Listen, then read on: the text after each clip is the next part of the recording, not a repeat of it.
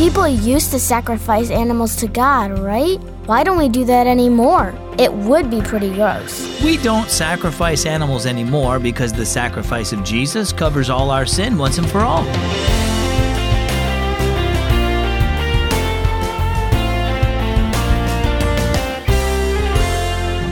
Hi, and welcome to Keys for Kids. My name is Zach. In the Old Testament, God required his people to sacrifice animals as a way to be forgiven of their sin. But Jesus became our perfect sacrifice when he died on the cross for everyone. But there's still a sacrifice to make, and that is with our lives. Just listen to what Paul wrote in Romans 12, verse 1. I urge you, brothers and sisters, to offer your bodies as a living sacrifice, holy and pleasing to God. Now let's listen to our story. It's called No Strings Attached.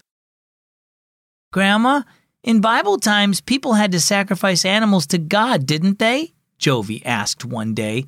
Why don't we do that now? When Jesus died for our sins, he was the perfect sacrifice. Animal sacrifices are no longer needed because Jesus' sacrifice covers all our wrongs when we trust in him. Well, when people made a sacrifice, something had to be killed, right? said Jovie. But my memory verse talks about a living sacrifice. What does that mean? To be a living sacrifice means to give your whole life to God. Grandma picked up a small piece of yarn. Pretend this yarn is my life. It's my love, my family, my time, my actions, my everything. Here, I'll give it to you. Grandma held out one end of the yarn. Jovie took it, but Grandma kept hold of the other end. There, my life is all yours now. I'm sacrificing it to you. She tugged on the yarn a little as she spoke. Jovie giggled. then why are you still holding on to it? Good point, said Grandma. That's like Christians when we say we've made our lives a living sacrifice to God, but then we leave strings attached to some areas. For example, we might not want God to have any say in how we spend our time or money. Or perhaps we continue to put ourselves in situations where we'll be tempted to do things that are wrong. It's possible to hold something back in any number of areas. Grandma dropped her end of the yarn. Now tie that into a bow. Okay, said Jovie, but as she began to tie a bow, Grandma reached out and took hold of the yarn again, almost tugging it out of Jovie's grasp. Grandma, what are you doing? That bow you're making is too small, said Grandma. She smiled at Jovie's puzzled look. Christians sometimes act the way I just did. When we don't like the way things are going, we try to pull our lives back out of God's hands.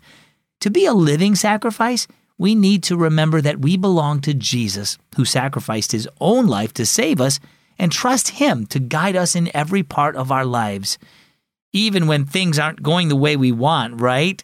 Jovie nodded. I think I get it. So, how about you? Are you listening to God as He guides you in every area of your life? Or are you still holding on to some strings and trying to control some areas yourself? Jesus made the ultimate sacrifice so you could be saved from sin and spend eternity with Him. He cares about you and what's going on in your life, every part of it. So trust Him to help you and guide you in every area of your life, no strings attached. Our key verse is Romans 12:1. I urge you, brothers and sisters, in view of God's mercy, to offer your bodies as a living sacrifice, holy and pleasing to God. And our key thought for today give your whole life to God. Would you like to get the Keys for Kids stories in the mail for free? Just ask your parents to sign up for a free subscription at keysforkids.org slash getkeys. That's keysforkids.org slash getkeys. I'm Zach with Keys for Kids.